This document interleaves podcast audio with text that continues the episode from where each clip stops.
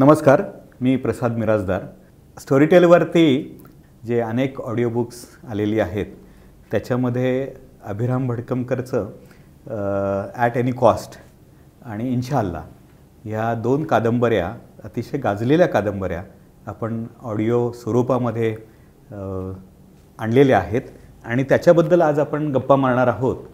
तर मला पहिल्यांदाच विचारायचं आहे की अ, इन्शाल्ला कादंबरी ही आत्ता खूप गाजते विशेषतः या सगळ्या वातावरणामुळे.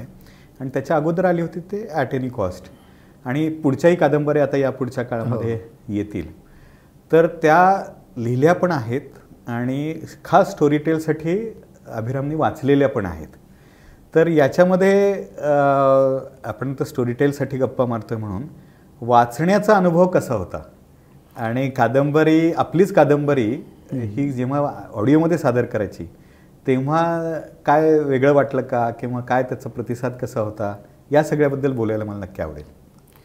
खरं तर पहिल्यांदा जेव्हा ऑडिओ बुक या स्वरूपामध्ये कादंबरी करायची असं जेव्हा आपलं बोलणं झालं जेव्हा तू तो विचार मांडलास त्या याच्यामध्ये तेव्हा खरं खरंच साधारणतः आपण अशा पिढीचे आहोत की आपल्या पिढीमध्ये साधारणतः असं म्हणायची पद्धत आहे की नाही बाबा हातात पुस्तक असेल तरच ती मजा असते. म्हणजे पुस्तक असलं पाहिजे बाबा हातामध्ये. की म्हणजे त्या पुस्तकाचा तो वास आणि गंध वगैरे असं ते सगळं.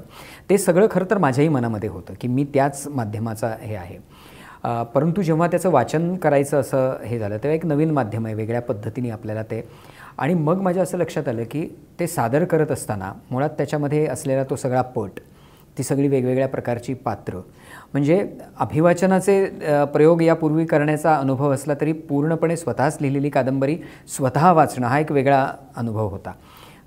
ते सगळं टेक्निकही वेगळ्या पद्धतीचं होतं की ठराविक रोज तितके तास त्याचं वाचन. करायचं. त्याच्या आधी थोडीशी त्याची प्रॅ प्रॅक्टिस करणं वगैरे. त्यामुळे हा खूप वेगळा असा अनुभव होता आणि तो नवीन एका नवीन तंत्राला आपण सामोरं जातो आणि ते आत्मसात करतो आहे अशा पद्धतीचं एका शिकण्याचाच तो अनुभव होता. त्यामुळे तो खूप म्हणजे नंतर माझ्या असं लक्षात आलं की लिहिता लिहिता किती काय पात्र आहेत या संपूर्ण. कादंबरीमध्ये? आणि त्या प्रत्येक पात्राचा वेगळा आवाज काढावा म्हटलं तर ते त्या पद्धतीने शक्य होणार नाही. बरोबर. आणि त्या प्रत्येक पात्राचा आवाज कसा असला पाहिजे किंवा तो कसं बोलेल?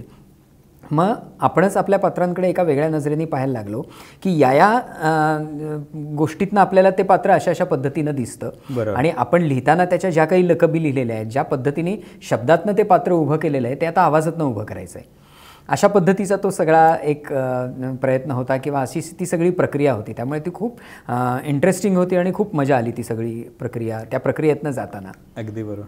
नाही ज्यावेळेस तू इन्शाल्ला कादंबरी दिलीस मला वाटतं अगदी प्रकाशन होण्याच्या आधीच हो, दोन दिवस आधीच दोन दिवस हो, अगोदरच वाचायला दिली होतीस. आणि मी ती वाचली ती अक्ष- अक्षरशः सलग वाचली इतकी ती इंटरेस्टिंग होतीच. एक संपूर्ण वेगळं विशेषतः भारतीय मराठी त्यातही कोल्हापूरसारख्या गावातल्या सेटअपमधलं मुस्लिम जग हे ते वाचत असताना उलगडत गेलं. हो. आणि त्यातली पात्र त्यातले वेगवेगळे सगळी ती भाषा आणि मला आश्चर्य वाटलं आता मी तुला अनेक वर्ष ओळखतो पण हे सगळं जग तू इतक्या विलक्षण पद्धतीने कसं काय लिहिलंस? असं मला त्यावेळेला झालं. आणि दुसरं आलं की हे जर ऑडिओमध्ये आणायचं झालं तर अभिराम शिवाय पर्यायच नाही कारण ती भाषा ती वाक्य ती बोलणं हे सगळं अवघड आहे कुठल्या हो. अभिवाचकाला नुसत्या नॅरेटरला देणं. म्हणून मी आपलं ठरलं त्यावेळी मी पहिल्यांदा म्हटलं की तू वाचणार असेल तर आपण घेऊया.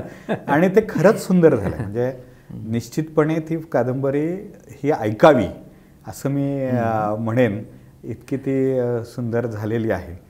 तर हे कसं काय जग उलगडलंस तू? किंवा इतक्या इतक्या म्हणजे तू इतक्या जवळनं ती सगळी निरीक्षणं कशी काय केलीस? त्या जगण्याचा किंवा त्या जगाचाच मी एक भाग होतो. कारण माझं सगळं लहानपण कोल्हापूरला त्या वस्तीमध्ये मोहल्ल्यामध्ये गेलं. त्यामुळे आजूबाजूच्या ची सगळी पात्रं आजूबाजूची सगळी माणसं म्हणजे खरं तर तेव्हा मला कधी वाटलंही नव्हतं की मी याच्यावर काहीतरी लिहीन म्हणून. पण जेव्हा या सगळ्या गोष्टीचा विचार करायला लागलो आणि तेव्हा मी असं म्हटलं आहे प्रस्तावनेत की मी परत एकदा टाकाळ्यावरती त्या काळात जगून घेतलं. परत एकदा मागे जाऊन. तर त्यामुळे माझ्या असं लक्षात आलं की आपण जगत असताना आपल्या आजूबाजूचा सगळा भवताल जो आहे तो असं झिरपत जातो कुठेतरी. आणि तो नकळत कुठून तरी तो म्हणजे लिखाणातनं किंवा याच्यामधनं तो व्यक्त होत राहतो. तर तीच प्रोसेस मी त्या याच्यामध्ये अनुभवली. म्हणजे मी वेगळा विचार किंवा वेगळा अभ्यास असा केला म्हणण्यापेक्षा मी सगळं आठवत राहिलो. त्या त्या वेळेचे प्रसंग त्या त्या वेळेला लोकांनी म्हटलेली वाक्य आणि मग मला त्याचे आजच्या सगळ्या संदर्भांमध्ये ते गोष्टी कळत गेल्या. की असं त्यावेळेला त्या माणसाला का म्हणावं असं वाटलं असेल? किंवा तो कुठल्या अवस्थेमधनं जातो किंवा त्याच्या मनामध्ये आत्ता काय चाललेलं आहे? किंवा त्यावेळचं त्याचं भावजीवन आत्ता मला त्या सगळ्यापासून डिटॅच झाल्यानंतर परत एकदा त्याच्याकडे पाहताना लक्षात येत राहिलं. आणि मग मी ते लिहायला सुरुवात केली आणि म्हणून मला असं वाटतं की मीच त्या सगळ्या जगण्याचा एक भाग असल्यामुळे ते तितक्या अस्सलपणे म्हणू आपण त्या पद्धतीनं येत गेलं. आणि भाषेचं म्हटलं तर माझ्या आजूबाजूला सगळी मित्रमंडळी त्याच भाषेमध्ये बोलणारी होती. त्यांच्या घरामध्ये गेल्यानंतर त्याच भाषेमध्ये. आणि लहानपणापासून मी तिथे राहिल्यामुळे ती भाषा माझ्याही मनावरती आणि जिभेवरती चढत गेली. नकळत मी त्या भाषेमध्ये बोलायचो. मी त्या भाषेमध्ये मित्रांना पत्रही लिहिलेली आहेत. त्यामुळे मी नेहमी असं म्हणतो की ती माझी दुसरी मातृभाषा आहे. अरे वा. इतकी ती भाषा हे असल्यामुळे आजही कसं होतं की बऱ्याच काळाने बऱ्याच इंटरव्हल नंतर तिकडे जरी आपण गेलो तरी जसं सायकल चालवणं आपण विसरत नाही तसं गेल्यानंतर आपोआप ती भाषा म्हणजे त्या भाषेमध्ये मी बोलायला नाही ते. खरं आहे आणि ती आता इथे ऐकताना सुद्धा जाणवतं की ती सहजपणे आली म्हणजे तू काही वेगळे एफर्ट्स घेतले नाही किंवा अभ्यास नाही केला त्याचा काही असा. असं ते जाणवत नाही आणि त्यातले किती सगळी वेगळी जी पात्र आहेत त्या प्रत्येकाच्या पात्राचा टोन आहे वेगळा. तो टोन पण खूप छान हो. पद्धतीने आले. म्हणजे त्यात रागवणं आहे हसणं आहे बोलणं आहे चर्चा आहेत आणि त्या वेगवेगळ्या अंगाने आहेत. पण ती बागवानी भाषा म्हणूया. हो. तर ती फार छान पद्धतीने आलेली आहे. म्हणजे खरोखर मला अगदी मनापासून अभिनंदन करावंसं वाटतं. आणि प्रत्येकाला विनंती करावीशी वाटते की कादंबरी म्हणून काद ते तर ऐकाच पण अभिरामने जे अभिवाचन केलंय त्याच्यासाठी म्हणून ते ऐकली पाहिजे अशी ती आणि गंमत काय झाली वाचनामध्ये म्हणजे लिखाण करताना मला बऱ्याचदा असं वाटायचं की हे लक्षात येईल की नाही लोकांच्या हो. मी आता भा पळणं किंवा भागना पळण्याला हिंदीत भागना म्हणतात पण बागवानी भाषेमध्ये नाटणं असं म्हणतात. त्यामुळे वो नाट्या असं. म्हटलं तर तो पळाला हे लक्षात येईल का हो.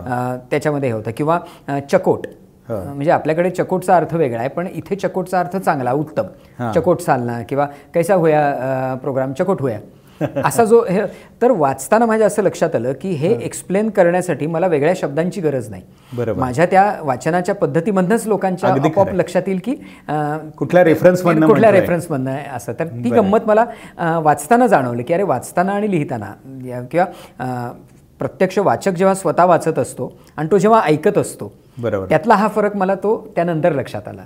नाही शंकाच नाही म्हणजे ती ऐकताना मजा येतेच आहे म्हणजे ते अजून एनहान्स होते. हो. आणि एक लक्षात आलं की म्हणजे माझे काही मित्रांनी ती कादंबरी घेतली वगैरे आणि नंतर अरे स्टोरी टेलवर आहे का? असं म्हणून त्यांनी वाचायला सुरुवात केली आणि मग ती सलग प्रवासामध्ये वगैरे त्यांनी ती त्या ह्याच्यामध्ये वाचून काढली. तर हा आणि ती माझ्या पिढीचीच सगळी ती मित्रमंडळी. त्यामुळे पुस्तकच हवं किंवा हार्ड कॉपीच हवी यापेक्षा सुद्धा एक कदाचित त्यांना ते सॉफ्ट कॉपीमध्ये वाचताना कदाचित अडचण वाटू शकेल की त्या टॅबवरती किंवा. बरोबर. पण ते ऐकताना त्यांना ते खूप एक वेगळं माध्यम आणि खूप चांगल्या पद्धतीने परत एकदा म्हणजे रेडिओ ऐकण्याची श्रुतिका ऐकण्याच्या याच्यापासून जी आपली हे होती तर तसा तो एक आनंद मिळताना त्यामुळे अनेक लोकांनी प्रवासामध्ये ती वाचली भारतातल्या भारताबाहेरच्या बरोबर तो एक अनुभव वेगळा होता की लोकांनी वाचून म्हणजे ऐकून फोन करणं आणि सांगणं तो एक वेगळा आनंद होता नाही प्रश्नच नाही. आता इन्शाल्ला कादंबरीबद्दल बोलायचं झालं तर ही एका मुस्लिम अतिशय गरीब जमिला नावाच्या स्त्रीची कहाणी आहे की जिचा मुलगा जुनैद हा गायब झालेला आहे. पोलिसांनी ज्यावेळी पोलीस त्या वस्तीमध्ये शोध घ्यायला येतात तेव्हा तो गायब झालेला आहे. आणि तो गायब झाल्यानंतर तिला पडलेले प्रश्न आहेत तिच्या दृष्टीने आपला मुलगा गुन्हेगार नाही पण तो का गायब आहे? आणि त्या प्रश्नांमधनं हळूहळू उलगडत जाणारी संपूर्ण ती सामाजिक पार्श्वभूमी ही येते. मुस्लिमांकडे बघण्याचा दृष्टिकोन येतो. वेगवेगळ्या प्रकारचे दृष्टिकोन आहेत. राजकारण्यांचे दृष्टिकोन आहेत. राजकारण कशा पद्धतीने वापरतात वा वापरतात एकूण मुस्लिम समाजाला? समाजवादी कशा पद्धतीने बघतात? काँग्रेसवाले कशा पद्धतीने बघतात? हिंदुत्ववादी कशा पद्धतीने बघतात? हे सगळा पट हे सगळे अस्पेक्ट हे या कादंबरीमध्ये येतात. आणि म्हणून ती एक वेगळ्या प्रकारची कादंबरी होते. तर एवढा मोठा पट घ्यावा इतकी मोठ्या प्रकारे पात्ररचना करावी आणि तर ती फक्त ती तिची कहाणी राहत नाही. राहत, बरोबर. ती त्यातल्या त्या झुलपीची कहाणी होते त्यातल्या मे- ही सगळी पात्र आहेत वेगवेगळी ती ऐकल्यानंतरच समजतील.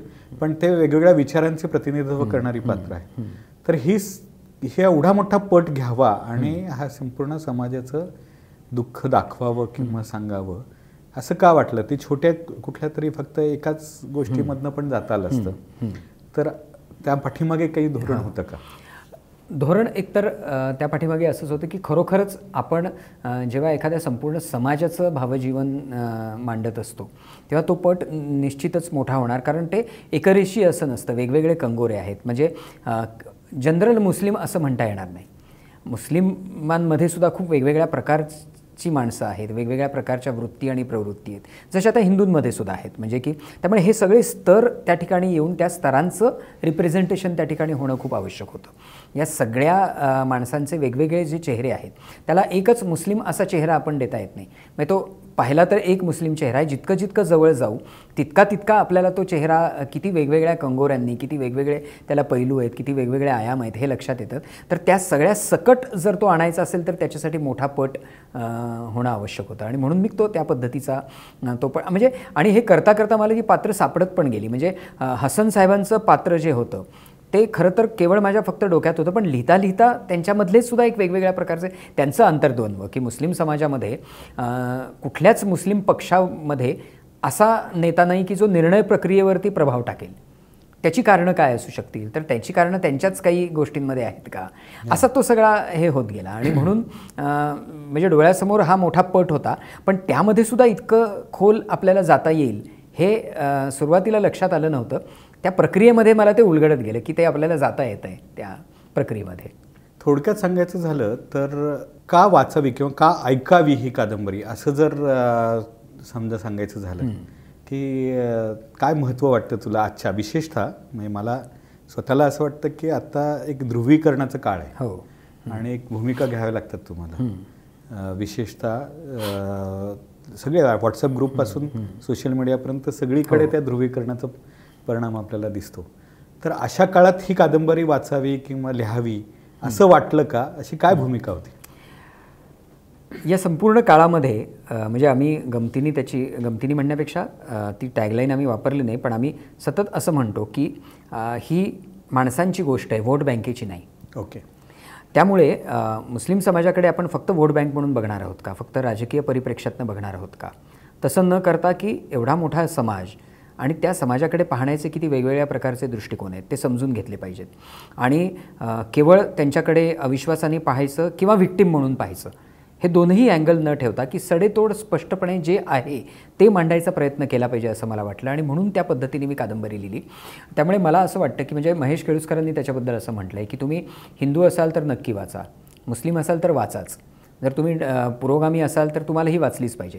तर प्रतिगामी असाल तर ही तर तुमच्यासाठीच आहे. तर म्हणजे स- तुम्ही ज्या वेगवेगळ्या भूमिकांमध्ये आहात त्याच्यापेक्षासुद्धा एक वेगळी भूमिका आहे. तुम्ही जे वास्तव म्हणून जे धरून बसला आहात त्याच्या पलीकडे सुद्धा एक वास्तव आहे ते सुद्धा तुम्ही समजून घेतलं पाहिजे. आणि म्हणून मला असं वाटतं की या सगळ्या एका व्यापक नजरेने या समाजाकडे किंवा एकूणच आत्ताच्या या सगळ्या काळाकडे पाहण्याच्यासाठी म्हणून ही कादंबरी वाचली पाहिजे असं मला वाटतं. हा एक त्याच्यामध्ये वाचत असताना जाणवलेलं म्हणजे की जन सहसा आपण कादंबरी ही गोष्ट म्हणून हो. असतो किंवा समजून घेण्याकरता. पण ही गोष्ट तर अस आहेच आहे. म्हणजे ती एक जमिलाची गोष्ट आहे जुलपीची गोष्ट आहे त्यातल्या अनेक पात्रांची गोष्ट आहे.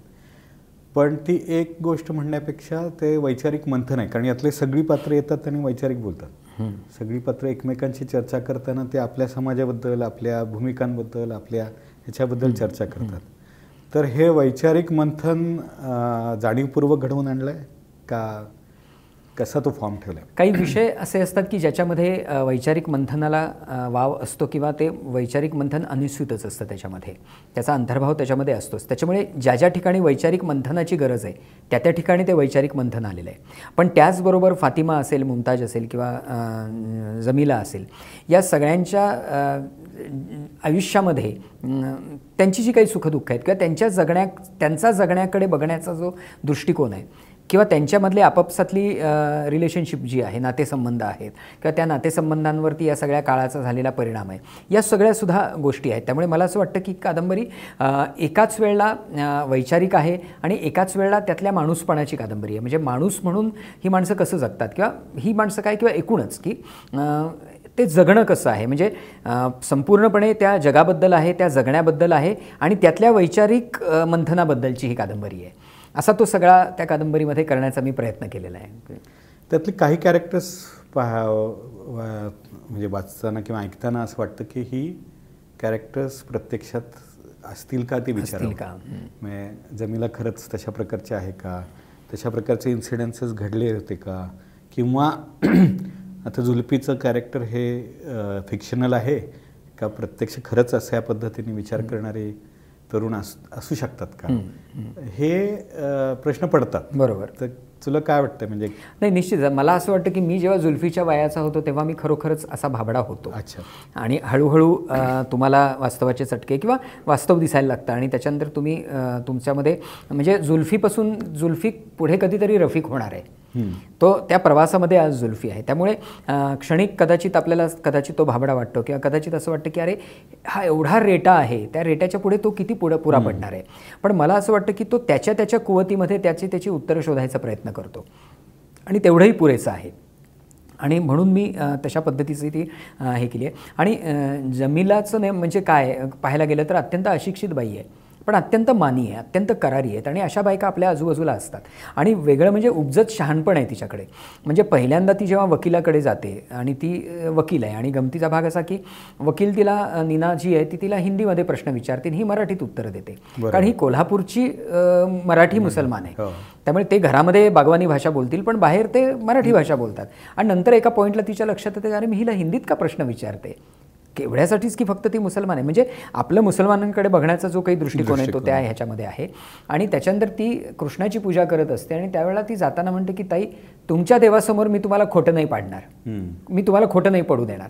आता हे जे उपजत शहाणपण आहे हा जो म्हणजे ज्याला काय म्हणतो अंगभूत असा चांगुलपणा आहे ना अशी माणसं खरोखरच खूप आजूबाजूला असतात.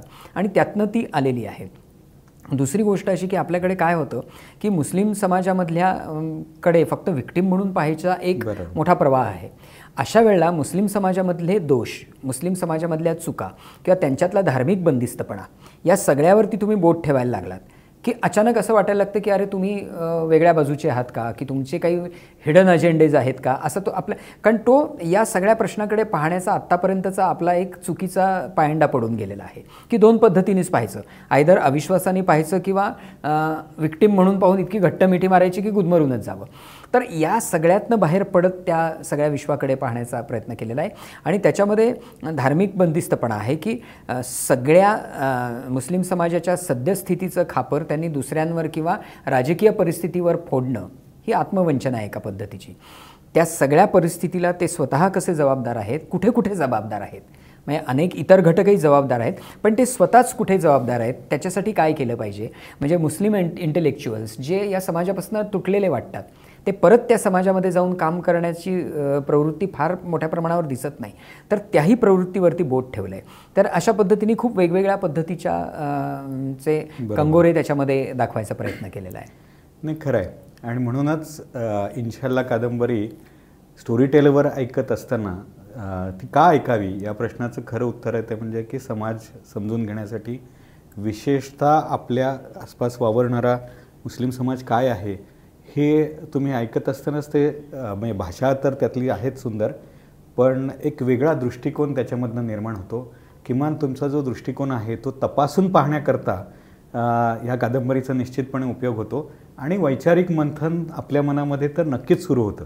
त्यामुळे मला नक्की वाटतं की स्टोरीटेल हे वर ऐक ही कादंबरी प्रत्येकाने ऐकली पाहिजे आणि अभिरामच्या अभिवाचनासाठी तर नक्कीच ऐकली पाहिजे. त्याचबरोबर दुसरी पण एक कादंबरी आपण आत्ता स्टोरीटेलवर आणलेली आहे अभिरामची ती म्हणजे ॲट एनी कॉस्ट आणि ती जी अभिरामने अगदी सुरुवातीच्या काळापासून नॅशन एन एस डीमधनं अभिनय करण्यापासून मग इथे ज्या काळात मीडिया बदलत होता आणि टेलिव्हिजन मीडिया आला त्यावेळेला तेव्हापासून हा टी व्ही मीडिया पाहिलेला आहे तो वाढताना पाहिलेला आहे. विशेषतः हिंदी मीडियामध्ये सुरुवातीच्या काळामध्ये खूप काम केलेलं आहे. आणि त्या सगळ्या अनुभवांवर आधारित की ॲट एनी कॉस्ट कशा पद्धतीने इथे प्रत्येकजण वागत असतो त्या सगळ्याचं फार ह्यातही खूप पात्र आहे हो, खूप हो, पद्धतीने ती मांडलेली आहे. तर मला ती थोडक्यामध्ये काय कादंबरी आहे ती सांग. आणि का लिहावीशी वाटली. अगदी थोडक्यात सांगायचं झालं तर एक निर्माता आहे ज्याच्या मालिका चॅनलच्या विक्षिप्तपणामुळे एका रात्रीत सगळ्या मालिका बंद होतात. आणि त्याला एक प्रकारचं डिप्रेशन आहे त्या वैराग्य येतं की आता हे काय पैसा काय वगैरे म्हणून तो गावाकडे जातो. पण ते डिप्रेशन तात्पुरतं असतं. त्याला तिथे एक मुलगा भेटतो ज्याला ब्रेन ट्यूमर झालेला आहे. आणि त्याच्या असं लक्षात येतं की हे ही सिरियल होऊ शकते. मरणाच्या दारात असलेला माणूस म्हणजे तो म्हणतो की आत्तापर्यंत आज तक मैंने जिंदगी दिखाई अब मैं मौत देखू दिखाऊंगा. पण ते दि- दाखवणं नसतं तर ते विकणं असतं. हो. आणि तो कशा पद्धतीने एक रियालिटी शो तयार करतो की ज्याच्यामध्ये तो ब्रेन ट्यूमर झालेला जो माणूस आहे मुलगा आहे त्याचं प्रॉडक्ट कसं तयार होतं आणि तो ते प्रॉडक्ट कशा चतुराईने विकतो. हा त्याचा खरं तर मूळ प्लॉट आहे. पण त्या सगळ्या ह्याच्यामध्ये खूप वेगवेगळ्या प्रकारच्या गोष्टी आपल्याला दिसतात. म्हणजे ही गोष्ट जरी असली तरी खूप वेगवेगळ्या प्रकारची माणसं आणि त्याच्यामध्ये चॅनलची माणसं असतील कलाकार असतील प्रेक्षक असतील या सगळ्यांचा त्याच्यामध्ये एका परीनं की आपण टेलिव्हिजनवरती जे बघतो त्याच्या पाठीमागे काय चालतं? त्याच्या पाठीमागचं जग नेमकं कसं आहे ते दाखवणारी ही कादंबरी आहे. आणि जसं मी म्हटलं की इन्शाल्लामध्ये मध्ये ते माझं जगणं होतं.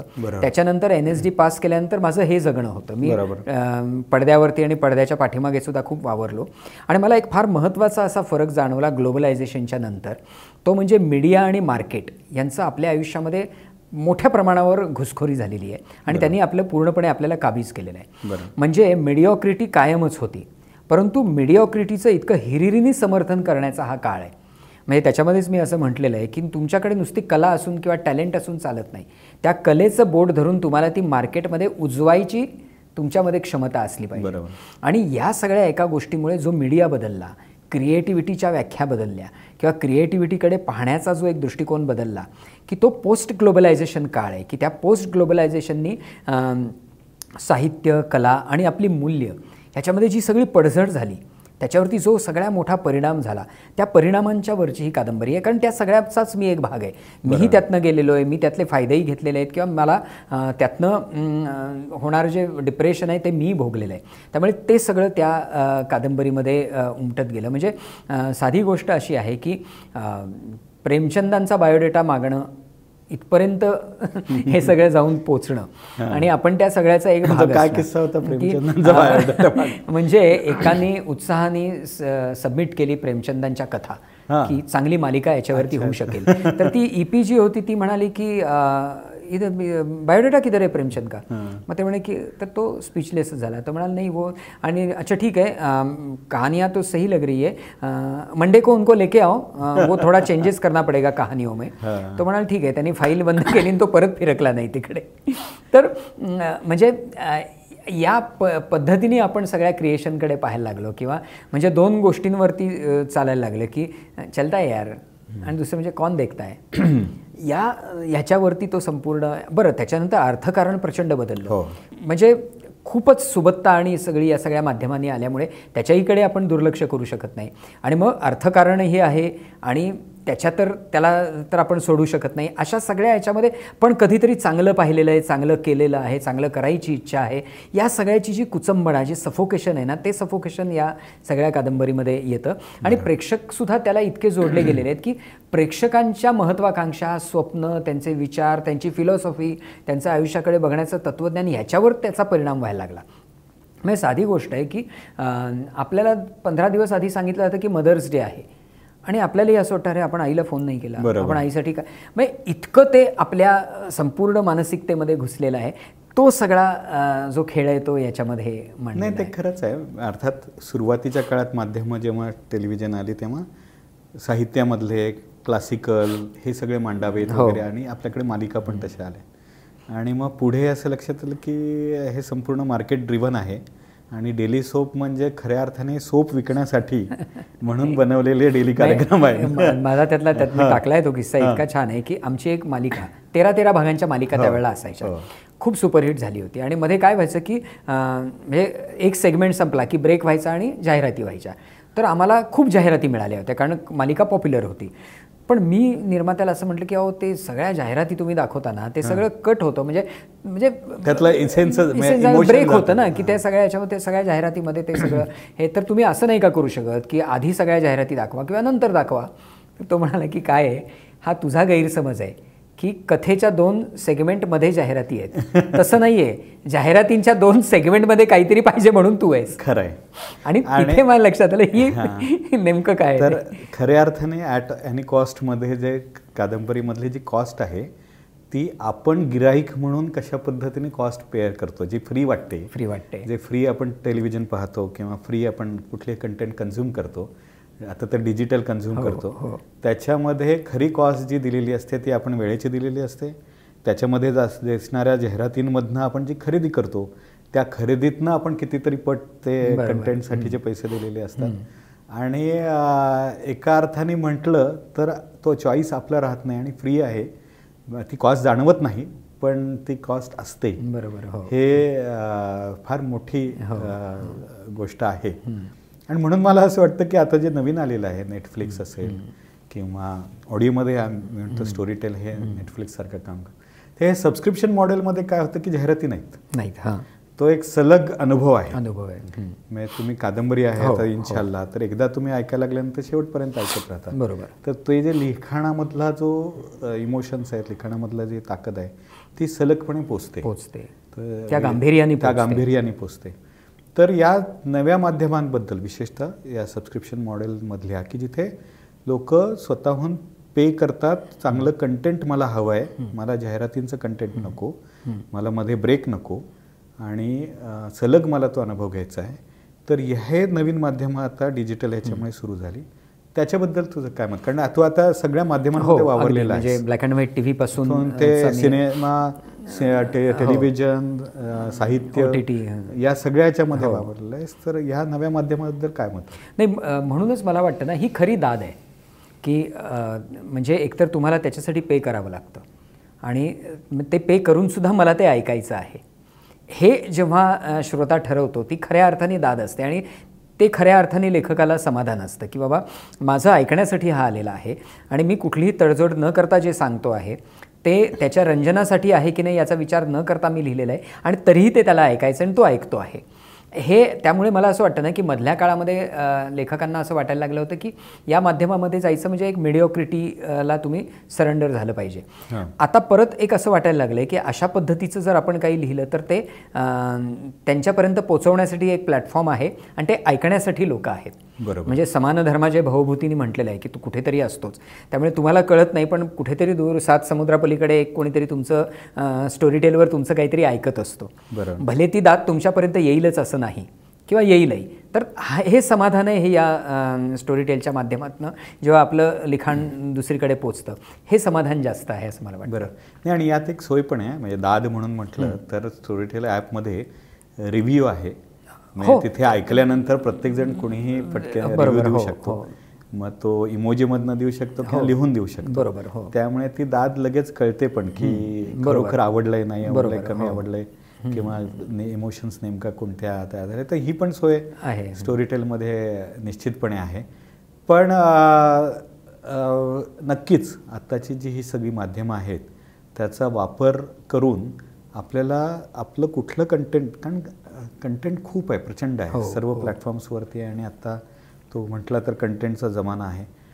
तर आपण चॉईसेस कुठले घ्यायचे? काय निवडायचं? याला खूप महत्त्व आलेलं आहे. महत्त्व आहे हो. असं मला वाटतं आणि जास्तीत जास्त वाचावं ऐकावं आणि समृद्ध व्हावं.